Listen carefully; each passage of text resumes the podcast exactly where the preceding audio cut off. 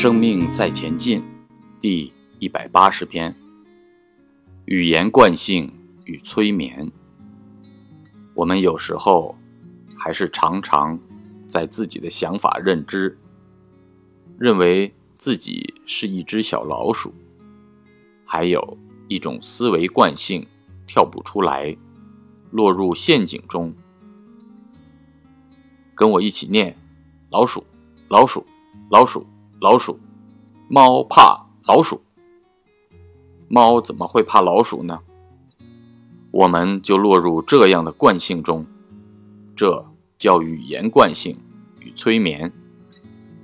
人家卖产品的时候，都是讲这些不用思考就对的东西。比如在台湾选举，假设我是三号候选人，喊着。我们为这片土地打拼，好不好？好。我们爱这片土地，好不好？好。我们为广大人民服务，好不好？好。我们把票投给三号，好不好？好。你会发现，语言模式很容易变成一种催眠，变成一种惯性。你要打开觉察，才不会落入被带走的思维模式。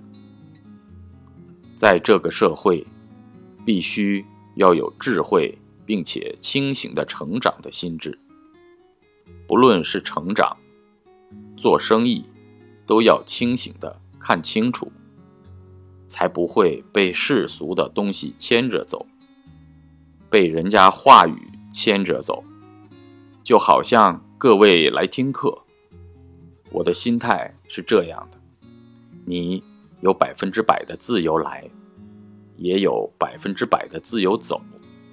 只有你有百分之百的自由，我才有百分之百的自由。我在这里只分享心性修行而已，我不带任何人入任何宗教。你在外面有其他宗教因缘，大家各自随缘，这样我才有百分之百的自由。有个九十多岁的犹太人，在二战集中营中幸存下来。有人问他，如何在那样艰难的环境中坚持下来？